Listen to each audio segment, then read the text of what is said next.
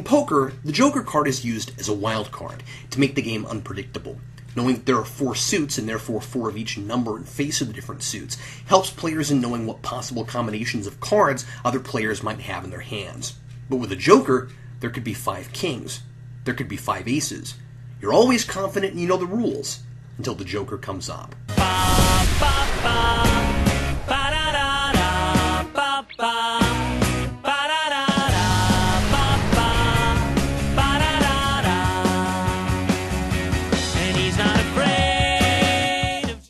Spoiler warning the following is an in depth analysis. If you haven't seen this film, you might want to before watching this review. The Dark Knight is considered by many to be the best superhero film ever made, and there are a lot of reasons for that. Heath Ledger's Oscar winning performance of the Joker, the dark themes of anarchy and terrorism we'd rarely seen in a superhero film before, the fact that it plays as a sophisticated, complex crime drama, and that while it's based on a superhero comic, it isn't limited by the expectations of that genre and appeals to a wider demographic than just comic book and action movie fans. A lot of why it's so well received by so many people seems to be because, in a way, it doesn't feel like a superhero movie at all. Though that, of course, isn't wholly true, and I'll delve into that idea at length in a moment.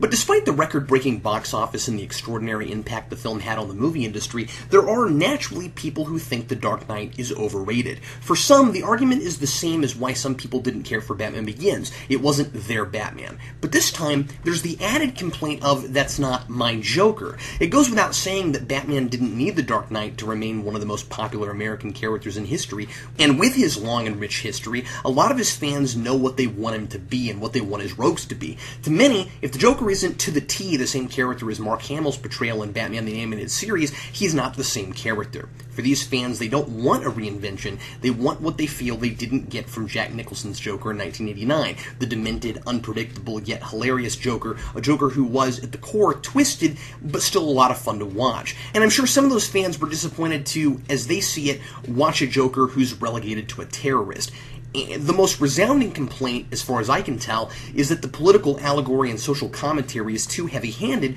to enjoy The Dark Knight as a Batman movie. That, sure, you'll want something that's more than just the two dimensional good guy and the two dimensional bad guy hitting each other until the good guy inevitably wins, as Tim Burton's Batman is so often criticized of now. But the gripe against The Dark Knight is that it spends so much time talking about things, the characters get lost in a thick cloud of philosophical debate. In other words, and I don't want to put words in anybody's mouths, but for at least some of the people who don't care for it, the argument seems to be that it isn't enough of a superhero movie.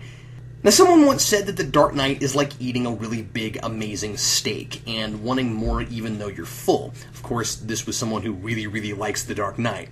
I think The Dark Knight is like the restaurant where the really big, amazing steak was served. If a new restaurant opens and people tell you for weeks on end you've gotta go there and you've gotta try this incredible steak, by the time you finally give in to the hype and try it out, chances are your perceptions will have been tainted and the steak won't taste nearly as good as it may have had you eaten it the day the restaurant opened.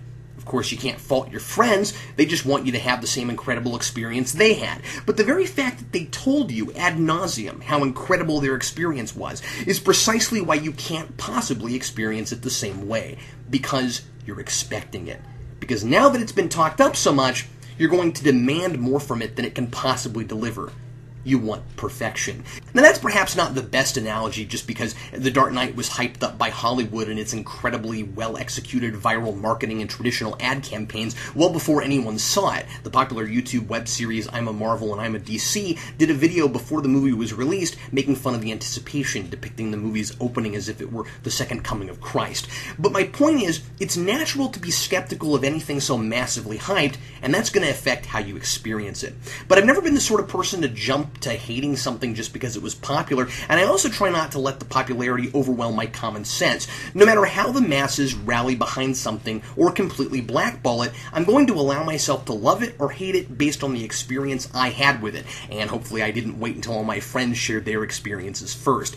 With something like this, it's impossible to be completely objective. It's Batman, it's a sequel to a movie I really love, but to the best of my ability, I try to let it stand on its own and to judge it on its own terms. And I have to say, I liked it a great deal more the second time I saw it than the first because it's so dense with material. There's so much stuff going on. I was overwhelmed on the first viewing. I lost myself in the performances so much that I completely missed a lot of what the story was doing until I saw it again.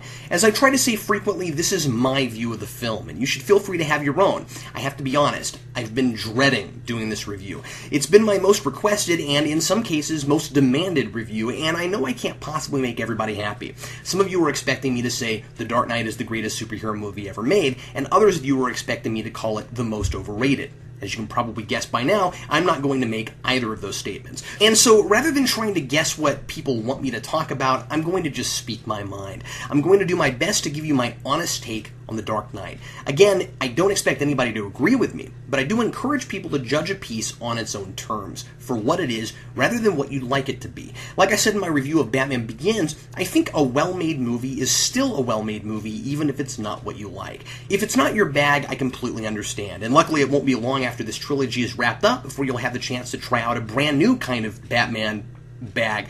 But for me, The Dark Knight is an enjoyable and thought provoking but intense and tragic film, a delicate balancing act between exploring an idea and making an entertaining commercial movie. I've always said the best superhero films are those that are something else first and a superhero movie second. The Dark Knight is, at its core, an intricate crime drama. The city versus the mob, the police trying to run all of organized crime into the ground, the mob limping along on its last leg after Batman has done so much to clean up the city's streets. I don't think there's a more involved plot in a superhero movie than The Dark Knight. It's an extremely dense film with the various factions of the mob trying to stay afloat. The crooked tycoon out of Hong Kong helping to keep the Gotham mob's cash flow going Harvey Dent and Jim Gordon's plan to track the mob's money with marked bills and cut off that cash flow. The politics of jurisdiction. They can't go after Lau while he's back in Hong Kong, but Batman can. Then once Batman turns him over to the Gotham police, there's the law lingo about a RICO case, where if you can charge one offender for a crime, you can charge all of them, and that's how Harvey put several hundred gangsters behind bars in one day, and that leads to the dangers of Gordon and the mayor putting all their eggs in one basket, trusting Dent to hold the city together while every criminal criminal that's left will be coming after him. When the movie was over, I felt like I'd gotten a crash course in criminal justice and big city politics. I never thought I'd go to a Batman movie and learn things like what a RICO case is. Jonathan and Christopher Nolan really did their homework to make a legitimate modern crime thriller, and not just leave the details in the background to focus on the action. I don't think those details overshadow the humanity of the story. I think it's important that we see specifically how hard this triad, Batman, Dent, and Gordon, all work to bring down the criminal underworld. How much it means to each of them that this plan succeeds, because going through all of this with them, we can better experience the pain each of them goes through when the Joker steps in and they fail to fully stand up to that corruption. The Dark Knight and Iron Man both set the stage for a new breed of superhero movie. Films that were about a person putting on a costume and trying to save the world, but films that were also more sophisticated and about something more meaningful and culturally relevant than simply inspiring people to be proactive, to stand up for what they believe in, to help people. Those are, of course, excellent things for a film to inspire us to do, but if every single superhero movie told us the same thing, there'd be no reason to keep making these things. That message becomes an easy formula rather than something we can really get anything out of. The Dark Knight thrilled a lot of us because it felt fresh. It was unpredictable. It doesn't neatly fit into the superhero movie formula we're used to. Heck, it doesn't really fit neatly into the basic three act formula, and yet it's surprisingly cohesive and confident about what it wants to be. Three times in the film, we're told Batman is not a hero. When Bruce allows Harvey to turn himself in as Batman after the Joker has already killed several people trying to force Batman to reveal his true identity, Alfred tells Rachel that Bruce is making a sacrifice. He's not being the hero, he's being something more. After Rachel is killed and Harvey loses half his face in an explosion, Bruce implies that he's not really a hero when he says Gotham needs its true hero, and I let that murdering psychopath blow him half to hell. Finally, at the end of the movie, after Batman decides to take the fall for everyone Harvey killed to preserve Harvey's reputation, Gordon explains to his son Jimmy why the police have to chase him. He's not a hero. He's a silent guardian, a watchful protector, the Dark Knight. Now, personally, I thought that was a little bit too spelled out, but the point is, Batman's whole character arc is about learning what Batman's limits are.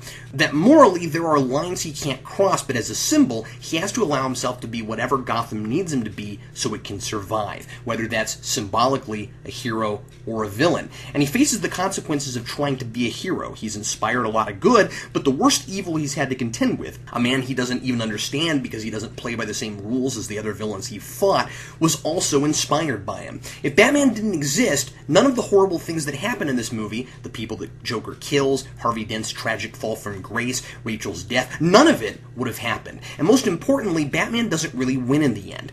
The Joker goes to jail and Harvey is stopped before he can kill anyone else, but again, in order to preserve whatever progress Dent made in giving the people of Gotham hope, he has to become the villain, to make everyone think he's a murderer. The Joker ultimately doesn't win, but Batman doesn't either. So the superhero movie that changed all the rules, that helped to really jazz people about the genre again, is telling us that its hero isn't really the hero. Is Batman being noble by not being the hero, as Alfred says, or is all of this his fault for getting involved in a situation he didn't fully understand back in Batman Begins? His fault for inspiring evil as well as good, even if it was unintentional. Was he never a hero in the first place, and he's just cleaning up his own mess at the end? Now, let me be clear. I'm not saying The Dark Knight isn't a superhero film, but I do think it's realistically questioning the idea of being a superhero and the broader implications of that. Batman Begins was about the superhero coming of age story, about a man facing his fears, using his fears, and developing into an ideal he would use to inspire others and change the state of things in his city. The Dark Knight is about how society is affected by that ideal. It's about how complicated real life is. You can't just put on a costume, be the good guy, punch out the bad guy, and call it a day. For every action, there are consequences. And for every good thing that comes out of your well intentioned actions, there may be unintended consequences. The question you have to ask yourself is, and the question the Dark Knight asks numerous times, is whether or not it's worth it. Without Batman, the city would be as crime ridden as it was in Begin, still run by Carmine Falcone, and Harvey Dent may have never even run for DA. He certainly wouldn't have been able to get as much done. But Batman also, as Alfred reminds Bruce, pushed the criminal underworld to the point of desperation, and so they turned to the Joker, a man they didn't fully understand, and none of that would have happened without Batman in the first place. So is he a hero? Or is he just making things worse? At the beginning of the movie, Harvey has his famous line You either die a hero or you live long enough to see yourself become the villain. He doesn't offer up a third alternative. He never even gives a thought to the idea of just sitting back and letting the city stay corrupt. He believes in Batman for trying, even if he ultimately fails. And that's what Batman realizes at the end that despite the horrors he's perhaps indirectly responsible for, as Alfred says, it was always going to get worse before it gets better. And he also says that's the point of Batman. He can be the outcast, he can make the choice no one else can make the right choice. Even though Dent was corrupted by the Joker, Batman learned a lot from him before that. Dent was willing to be what he needed to be to get the job done. Earlier, he allowed himself to be outed as Batman so the Joker would come out and Batman could catch him. So Batman echoes his line at the end you either die a hero or you live long enough to see yourself become the villain. And he does the same thing for his friend that he did earlier for him. He takes the fall, he lies for the greater good. Now, if you agree with Alfred, then Batman can't be held responsible for the bad that comes out of the good things he does. That's that idea of escalation Gordon was talking about at the end of Begins. If you fight evil, it's going to fight back, and harder. So all Batman can do is be what he needs to be, when he needs to be it. Vince has told me numerous times that because of the way this movie was advertised, he really expected it to be Joker the movie, like 1989 was, and was pleasantly surprised when that wasn't the case. The Joker steals the show in the sense that Heath Ledger's performance is so visceral and layered, he had such energy in every frame of film he was in, and he's the most memorable part of the movie, despite being only one of many important elements. But he doesn't have more screen time than Batman like Jack Nicholson did, and he's out of the movie completely for the last 15 minutes of the movie. If you want a great superhero movie that will hold up. You want a villain people love to watch and love to hate, but you don't want that villain to overshadow the hero and lessen the impact of his story. Some people have criticized this film for doing that very thing, but I don't see it. Batman has a very clear character arc, and it's masterfully crafted to center around what the Joker is doing. The Joker himself is not the central character. In fact, he's not even a fully developed character. He's designed to challenge Batman's philosophy to try to force him to break his one rule. Though extremely fascinating in his philosophy, the Joker isn't really a character so much as a force of nature. Like an unstoppable brush fire, you can't predict what he'll do. You don't know where he's going to go and what he's going to destroy next. He's certainly not a sympathetic villain in the classic sense because we can't relate to him. We know what he wants, but only because he tells us. He says the only sensible way to live in this world is without rules. He believes civilization is just a facade and that everyone in society is living a lie, or a bad joke as he calls it. We're all in denial because we're too comfortable. As long as we have security, it's easy to act like we understand human nature. The Joker tells Harvey in the hospital room nobody panics as long as everything goes according to plan. And so he messes up those plans to show people what they really are at the core that they're just animals pretending there's something more. But we don't know why the Joker thinks this way. We don't know his background, though he gives us two conflicting stories about how he got his scars, and I can only assume that neither of them is true. And we can never really be sure if he's ever telling the truth about anything, save his philosophy of anarchy. We can at least be sure he believes what he's selling about trying to show humanity what he thinks its true colors are, because he's fairly consistent about that. He never cares about money, proving that when he burns his half of the giant money pile toward the end. And he gets pretty frustrated when neither boat blows the other up in his social experiment where he's trying to prove that when the chips are down, people will always commit horrible atrocities to save themselves, and that compassion is an illusion. That's when Batman says the Joker is just trying to show that deep down, everyone is just like him. So, how did he get like this? It's not really a problem that we don't know because he's such an effective device. We get to use our imaginations and watch this bizarre, terrifying human being and wonder where he came from. Fans have often said the Joker should never have an origin because that's part of what makes him so interesting. You can never be completely sure if he's actually insane or not. Sure, we can say something must be wrong with someone mentally if they just go around killing people, but that's putting things in our civilized terms, arguing with a guy who thinks all of that is just made up to preserve order. The really scary thing to me is the possibility that one of the times the Joker is telling the truth could be when Gambol calls him crazy and he very pointedly says, I'm not. I'm not. We want to believe people are deep down good, and it's only after something terrible happens to them that they're corrupted, like we see here with Harvey Dent. Batman believes criminals are uncomplicated, that you can beat them as soon as you figure out what they're after. But what if nothing happened to the Joker in his past? Nothing at all. What if he just woke up one day, looked at the world, and said, This doesn't make any sense. All I see is hypocrisy and misplaced ideology? What if he was just a really smart guy who overthought everything, really analyzed things, trying to get to the truth? Oh God, what if the Joker is me? Nah, I'm just kidding. But that's a scary thought, isn't it? That the Joker might be perfectly sane and is capable of everything he does anyway?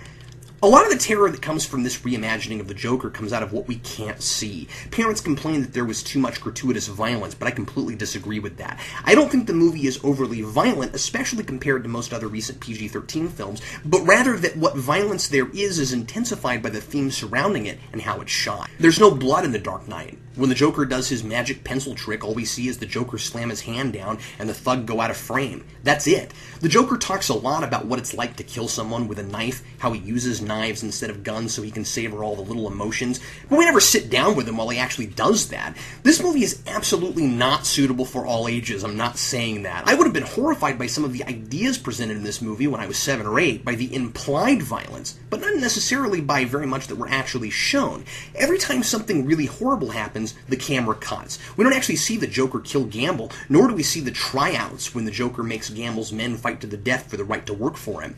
When I first saw the trailers, I was worried this would be an extremely gruesome, humorless Joker. And I think for being a terrorist and for all the mutilation we know he does but we never see, he's presented as tastefully as possible, and he's surprisingly entertaining in that somewhat uncomfortable, I probably shouldn't be laughing at this kind of way. We know he impaled a man's head through a pencil, but the way Ledger delivers that scene, I can't help it. It's really funny. And yet fully in character. Ledger found a way to make this manipulative anarchist with the most depressing message ever extremely entertaining. For my money, though he's definitely a reinvention of the character, it's an absolutely valid one. After decades of Batman stories, I'm glad we're not just constantly retreading what was already done with these characters and finding ways to update them for modern audiences. These characters have always evolved and grown over the years, and it's refreshing to me to see that that's still happening as long as compelling stories come out of it.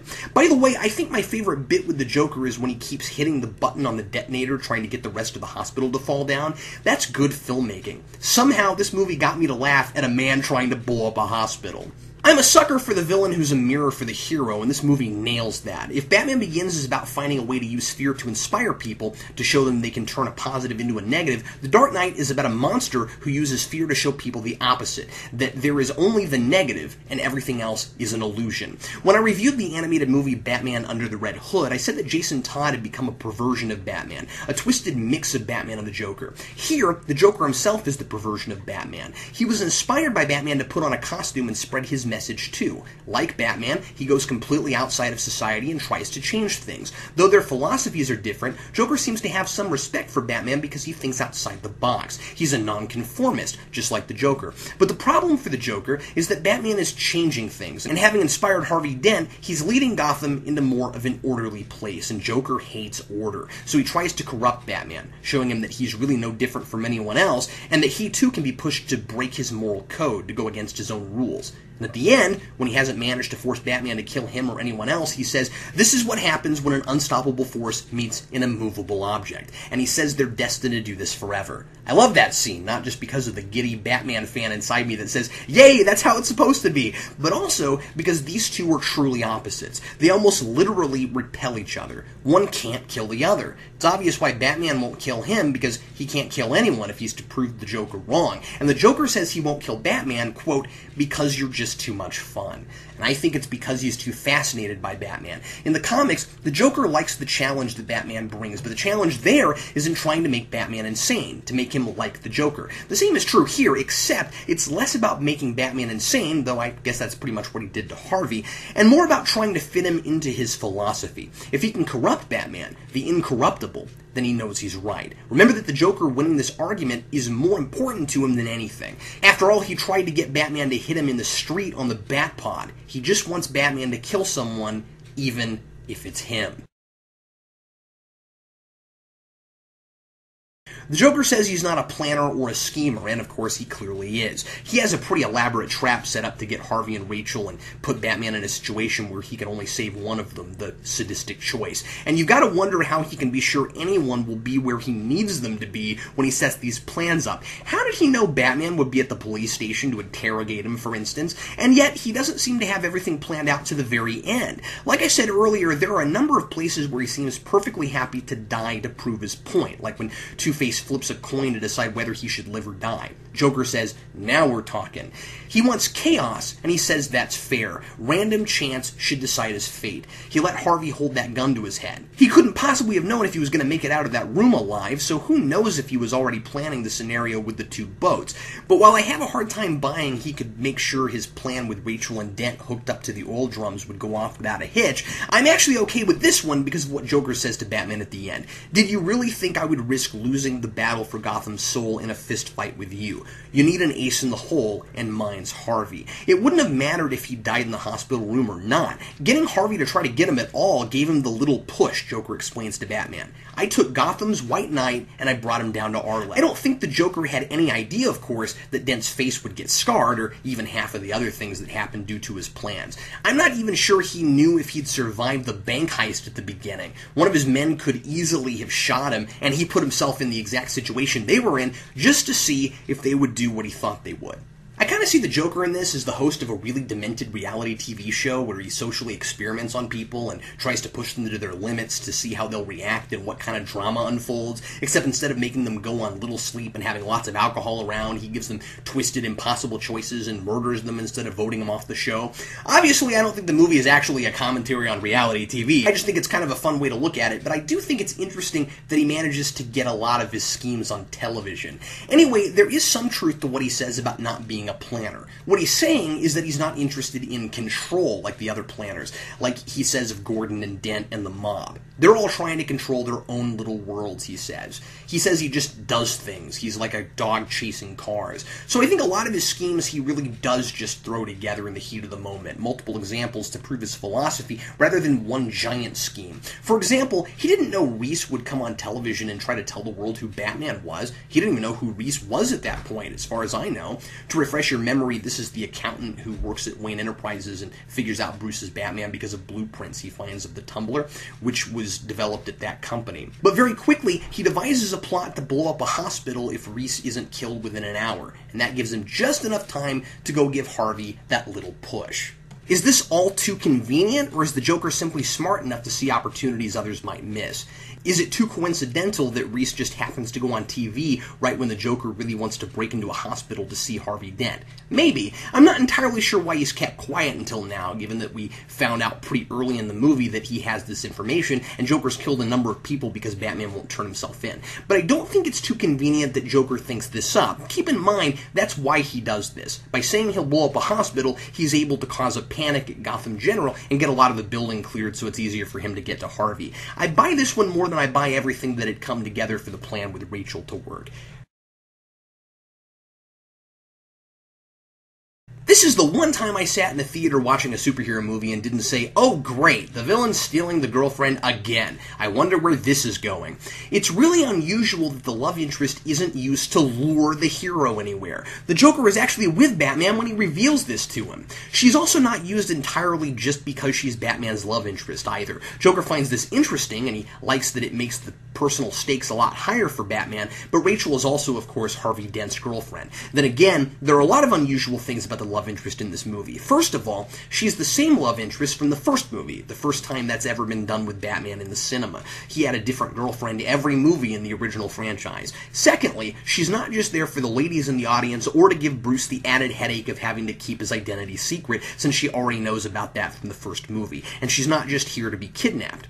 Okay, she's kind of here to be kidnapped. Her death plays a huge role in the tragic theme of the movie, which is that heroes can never be truly happy. She told Bruce at the end of Batman Begins that when the world no longer needed Batman, they could be together. Now, I resisted using that idea as a major thrust for this movie because I didn't want a love triangle to get in the way of the larger issues, with Batman's attempt at making Gotham a place that doesn't need him. Instead, it plays perfectly into that idea by creating a character in Harvey Dent who can actually take over for Batman. You get this idea in the comics sometimes that Batman knows from the beginning that his cause will never truly be finished. He sometimes seems almost as crazy as the psychotic villains he fights because he's obsessed with trying to obtain something he can never have a world without crime. But the Nolans have devised a believable scenario where Dent may be creating a world where Batman really isn't needed anymore. That's why this world visually seems so much brighter than the world of Batman Begins. And so it makes sense that this would come up. Bruce has every right to ask Rachel this. The time is coming where the world won't need Batman. But she doesn't know if she can wait for Bruce because she's fallen in love with the hero that is making Gotham a place that doesn't need Batman. The man Bruce later tells Alfred after Rachel has died is Gotham's true hero. Bruce calls him a hero with a face. And so this is actually an extraordinarily well-crafted love triangle. It isn't just Bruce versus some random guy, and it's not just there for forced drama. It has everything to do with the main themes of the movie and makes it personal for everyone involved. I actually think the love triangle helps a lot in keeping the big, heavy social and political and philosophical ideas from keeping these characters seeming real and relegating them to archetypes. And this is coming from a guy who usually hates love triangles. And so unbeknownst to Bruce, Rachel chooses to marry Harvey Dent, and I can't blame her. Though he's jealous of Harvey's relationship with Rachel, he says when he first meets Harvey and sees how committed he is to true justice, quoting his campaign slogan, I believe in Harvey Dent. He throws him a fundraiser and decides he might soon quit being Batman because he believes so completely in Harvey Dent. When Rachel dies and Bruce still thinks she was going to wait for him, he tells Alfred Dent can never know. He wants to protect his friend, who's in terrible shape in the hospital and doesn't need any more pain. Very rarely do you get a love triangle like this where the two people vying for the same girl or guy care so much about each other's feelings, having such respect for how the other person feels, even though they hope to get what they want. And so Alfred, having read Rachel's note, revealing to Bruce that she wants to marry Harvey, decides not to show the letter to Bruce to protect him with all the pain he's going through, just as Bruce thinks he's protecting Harvey. Yes, this movie has a lot of really heavy themes, but I think these characters are very real, and I find myself feeling for both men when they lose the woman they love. Briefly on Rachel herself, I think Maggie Gyllenhaal plays her very well, and I probably would have liked her more in the role had she gotten it in the first place. But I think she looks a few years older than Katie Holmes, and that distracted me when I first saw the film. I had to remind myself she was supposed to be the same character. She does seem a little more sarcastic than the character from the first film, but I think she's overall likable. I'm just in the minority in that I actually liked Katie Holmes in Begins and really missed her here. Some folks have complained that there is so much going on in this movie, Batman gets lost in the plot. I felt that way the first couple times I saw it too, and I think that's partially because of my expectations. Batman Begins was a character study of who Bruce Wayne is and who he's developing Batman to be. It's also interesting that that film had Batman in the title and this one doesn't. Sure, The Dark Knight is a descriptor of Batman, but he's not the film's only protagonist as he was in Batman Begins. It's about the events that lead to Batman becoming the Dark Knight, the symbol that can be whatever Gotham needs him to be. And by the way, I'm not going to say that I like one film over the other because they're two very different things, and I think they both are very effective at what they're doing. Batman has a clear story arc here. He tells Alfred early on, Batman has no limits, and he spends the film learning what those limits are. In the first film, he becomes a symbol, and in this film, he learns what he can do with that, how to be Batman and Bruce Wayne, a man with human limitations. We may not see him spelling out his feelings as often as we did in Begins, but that's because A, there are other character arcs the movie has to focus on, and B, the Joker doesn't give him time to feel, like after Rachel dies. There's one very tender scene between Bruce and Alfred, where Bruce is looking out the window, defeated, hating himself for setting Gotham down a path that led to Rachel's death and Dent's mutilation. And shortly after that, he's forced to put that all aside and deal with Joker's threat to blow up a hospital. I think this scene tells us everything we need to know, as it parallels the scene in Batman Begins where Alfred comes to offer Bruce supper just after his parents have been murdered. This scene happens the same way. Alfred enters the room, says, I thought I'd prepare a little supper, and Bruce ignores him. He says, Very well, and then Bruce stops him and says that it's all his fault. Exactly the same in both movies. The first about his parents' deaths, and here about Rachel and Dent. In Begins, Alfred tells Bruce it isn't his fault. Here, Bruce tells him, I was meant to inspire good, not madness. And Alfred says, You have inspired good. But he also tells him that this was inevitable. Just after his parents' deaths, Alfred says there was nothing he could do. He tried to save Rachel, but he failed. Bruce feels as responsible as he did when his parents died, and that led him to become Batman. This new failure leads him to take Alfred's advice to the end and endure. Let Batman be the outcast. I don't think Bruce's characterization is lost in the events in the movie, I just think they're very intertwined. Bruce makes the choices he makes because of how he feels about what he perceives as his failures, even if the film doesn't spend a lot of time showing him brooding about it. This being a tragedy, it's a little more complicated than simply calling this a triad of three protagonists. Batman and Gordon have their own arcs, and so does Dent, but by the end, obviously, he's no longer a protagonist because he's switched to a second antagonist. But he's now one of my favorite movie villains because he's so much more layered than just simply being the bad guy. We watch him go from the best hope of Gotham City to being completely corrupted. Not that he compromises his principles, but that he gives up on them, resorting to murder to get revenge on those responsible for killing Rachel rather than trusting the judicial system he's fought so hard for. This transformation goes against our expectations. You wouldn't expect the movie length story to be long enough to do this effectively, but I think it works quite well. A far cry from the thrown together Venom origin and death at the end of Spider Man 3. Yes, it's a half hour longer than your average superhero movie, and some people have called Batman's Catching the Joker a false ending, but the kidnapping of Gordon's family is set up before that, and while I might have expected it to end a few minutes earlier, the Joker is still very present in those last last 15 minutes he's not there in what he does to Harvey, and ultimately, this being his trump card, it feels necessary and deliberate to me. On first viewing, purely as a Batman fan, I kind of cried foul on Dent's death for a couple reasons. The first was that it seems like if there are two supervillains in a movie, almost always one must die and one must stay alive. But like the Joker, Two-Face's reinvented too. Rather than having a second personality that manifests itself, the two sides represent the goodness Harvey used to believe in and the evil the Joker has brought out in him. If you wanted to stretch, you could even say they represent Batman and the Joker. Now that Rachel has died and half his face has been blown off, his two-sided coin has been scratched, the coin he used to use to remind himself that the choice was always his, he's had a psychotic break and he's decided that he was wrong. No matter what you do, you can't force the world to be fair. So he goes with the next best thing, what the Joker calls chaos, random chance. Everyone has the same chance no matter who they are. So now when he flips his coin, he really is letting his coin make the decisions for him. He's turned into a horrible parody of himself. The way the Joker sees it, his true self, with all the BS social constructions, nobility, honor, fairness, honesty, burned away. For the sake of this story, the whole point of Harvey Dent is tragedy, tearing a good man down and seeing how our other protagonists deal with that at the end. Two-Face isn't the real Harvey Dent. In a way, he is a different personality, though not the way he is in the comics. There's not a Harvey and a Two-Face personality, but simply a new, oversimplified version of Harvey who's taken his place now and has replaced choice with chance. Or at least that's how I see it. Could he have survived and been a great villain for another movie? Very possibly, but the ending of this film would have been very different, and Batman's character character arc would have also been very different.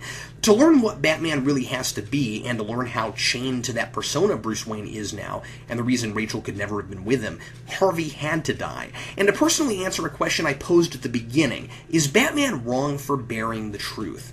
I actually condone this. Not because I think the ends justify the means, but because I think Harvey went insane and that at the end, he's not completely responsible for his actions. Now, you might interpret this differently, but I think the real Harvey died when Rachel died, and Two Face was born out of the ashes. The Joker didn't reveal the real Harvey, he created a monster with what was left over. I think it's really interesting the order Two-Face chooses to punish the Triad at the end. Pointing his gun at Gordon's son, Gordon who he holds responsible for Rachel's death because it was his corrupt cops who worked for the Joker, Batman tells him to point the gun at those truly responsible. Harvey says, fair enough, and he flips his coin on Batman. It comes down tails, so he shoots Batman. And then, interestingly, he points the gun at himself. The coin comes up heads. Convenient, sure, but the suspense of Harvey maybe shooting Gordon's son, which is a truly intense scene, would have been lost, obviously, if he shot himself in the head. Then, he points the gun back at Jimmy instead of Gordon because he thinks Gordon deserves not to die, but to lose the family member most important to him, as he feels he did. And then Batman leaps at him, takes him down several feet, and he's killed. So why this order? He tells Batman, You thought we could be decent men in an indecent time. He blames Batman for inspiring him in the first place now. He now believes the Joker was right, and that Batman was just fighting against the inevitable, and that led to Rachel's death. He's next because he allowed himself to be an idealist and to be, as he now sees it, corrupted by Batman. And finally, he blames Gordon for not standing up against corruption. Now he doesn't believe you can stand up against corruption, so this might seem like a contradiction, but logically, if Gordon had refused to use those men, Rachel would never have died. If Dent were in his right mind, he might blame Gordon first. He's the one out of all of them that actually did the most wrong, because he worked with men he knew weren't on the level. He aims his gun at Gordon's son so he'll feel what Harvey felt when Rachel died. The only reason he shoots Batman directly, of course, is because he doesn't know who is behind the mask and therefore who he cares the most about. And I really feel bad for Gordon, who makes compromises he has to make in working with bad cops, puts all his faith in Dent, is really partially to blame for what happens to Dent, and finds himself having to tell his son it's going to be okay when the man who he thought would save Gotham is about to shoot him. Gordon goes a long way in trying to stop the mob and take out the Joker, especially faking his own death to get the drop on the Joker, and we really understand why he's the best man for the job of commissioner, but also how impossible his job is. The Joker puts Batman in an impossible situation, but Gordon is already having to make impossible decisions at the beginning of the movie. As he says to Harvey early on, he wouldn't have any help if he didn't work with any cops that Dent hadn't investigated. The message here is there's no black and white. To really get any good done, Gordon has to get his hands dirty. Fundamentally, it's wrong. And yet, what would you have him do? It makes him extremely relatable, I think. There are two story points that I've racked my brain about and just simply don't understand. Having seen the movie a number of times and having talked to friends who don't get these scenes either, I think it's definitely a problem that what they're getting at isn't more straightforward. But if you figured out what I'm missing, please leave a comment. The Joker tells Batman that killing is making a choice when he sets him up for the sadistic choice between Rachel and Harvey. But if he's trying to force Batman to make a choice, then why does he trick him by telling him Harvey and Rachel are at the opposite places from where they really are? Is he just being sadistic, or is there more to it than that? The only thing I can figure is that he's pretty sure he'll go after Rachel because of the way he, as Joker says, threw himself after her earlier in the movie. And somehow he knows Batman will get there before the police do, maybe because that location is closer. And so he chooses Rachel to die because that's the one he's going after. But I'm really not sure, and that seems pretty convoluted. I don't think you can chalk it up to the Joker just being random because, regardless of how far ahead he plans, everything he does does seem to be with a purpose. The Special Crimes Unit has a nickname for Harvey. They call him Two Face. Harvey hates this and sees it as a really derogatory thing. He mentions it to Gordon, and Gordon gets nervous and won't make eye contact with him, saying, I wouldn't know about that. When Harvey ironically gets half his face blown off, he brings it up to Gordon again, making Gordon say Harvey Two Face. Forgetting how unbelievably convenient it is that he would look like that after getting that nickname, why do they call him that? He's not crooked. He's not a liar. Everyone seems to like him. His whole shtick is that he's an honorable man and stands up against corruption. How could he possibly earn a name like Harvey Two Face? This seems like a pretty big plot point for no explanation. What am I missing?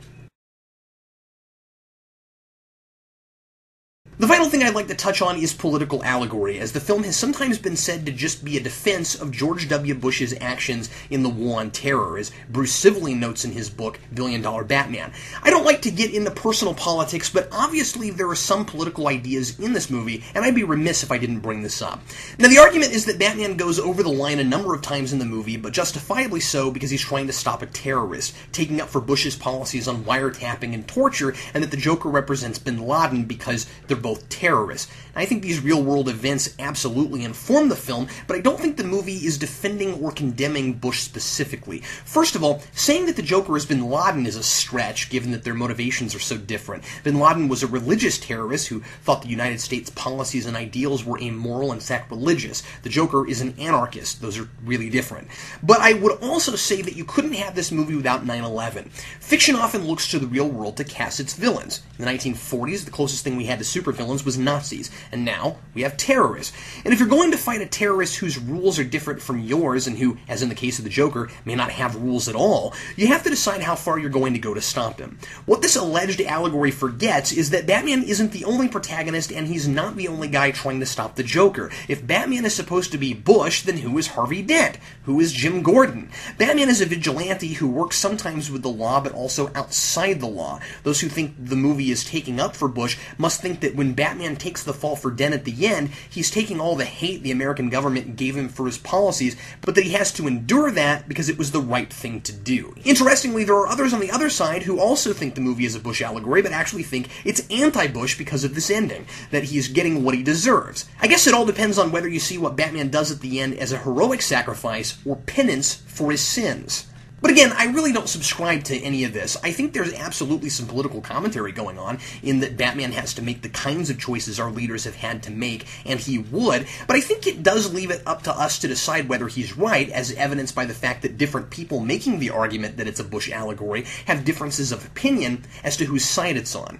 Perhaps this whole argument really comes out of one scene, and this is the only scene in the theater where I thought, wow, this is a little on the nose politically, and that's when Lucius Fox says he'll tender his resignation if the machine Batman builds to use all the city's cell phones to map Gotham isn't destroyed. Wiretapping was a really big issue in 2008, and I don't think anyone missed that one, but still, it's not about one man, it's about the issue itself. Is it wrong to invade the privacy of an entire city if it catches a madman who's about to blow up two huge boats full of people? Yes, it's dealing with a real world issue, but it's not necessarily commentating on one person. As much as he doesn't agree with it, even Lucius sees that as necessary in the moment. I really wonder if as many people would have made a big deal about the allegory had it not been for how that scene was handled, because it seems to me like unnecessary drama. Batman tells Lucius that only he can use it, after Lucius says it's too much power for one person and tells him to put in his code when he's finished.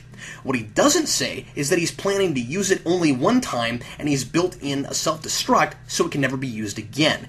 And of course, I doubt that anybody expected that that's what Bush would do. If Batman had just said that right then, rather than dramatically letting Lucius figure it out later, the excuse being the line Batman has over the self destruct scene where he says, Sometimes people deserve to have their faith restored. This invading people's privacy is wrong message that kind of came out of nowhere to me in the theater might not have seemed so heavy handed.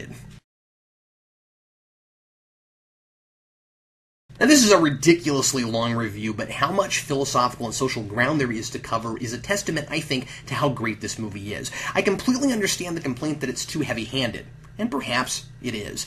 But I think it's a fine line to walk between being cerebral and being a marketable, thrilling entertainment. It's incredible to me that in the same movie that asks all these philosophical questions I've been discussing, there's also an 18 wheeler that's turned end over end at the end of a chase sequence. I've never seen that before, and even better, it was done practically. They actually dropped that trailer on the streets of downtown Chicago. I think it juggles the political elements and the human elements extremely well, keeping our protagonist real and likable while exploring real world issues, and it's by no means a humorless film. There are plenty of moments of levity in a movie that could have easily been completely stolid. Heath Ledger's posthumous Oscar was absolutely deserved, and I'm in the camp that feels the movie was robbed of a Best Picture nod. Ledger's death was tragic, but an accident, and according to his family, had nothing to do with playing such a disturbing role. I wish we could have seen him play that part again, and we lost one of our finest young actors. This was an incredibly difficult movie to make, and a stuntman was sadly killed while filming one of the chase sequences. But despite the real life tragedies, some incredible people came together to make a truly memorable modern tragedy. It showed us things we didn't know this genre was capable of, and it made this reviewer think a little differently about how I view the world. Because the scariest thing about The Dark Knight is that the Joker has a point. People can get too comfortable and complacent. They're not ready to make the tough calls, and they don't think they'll ever have to. The most powerful thing about this movie is that it makes us wonder what we would do if we were in these situations. How far would you have to be pushed before you killed a man? What would your vote have been if you were on the ferry trying to decide whether or not to blow up the other boat to save your own? If handed the detonator, what would you do? What do you believe in? And when faced with your own mortality and with the fate of others in your hands, would you still believe in it? I give The Dark Knight a 4 out of 4. Well, you can't have a dream and cut it to fit. But when I saw you, I knew it'd go together like a wink and a smile.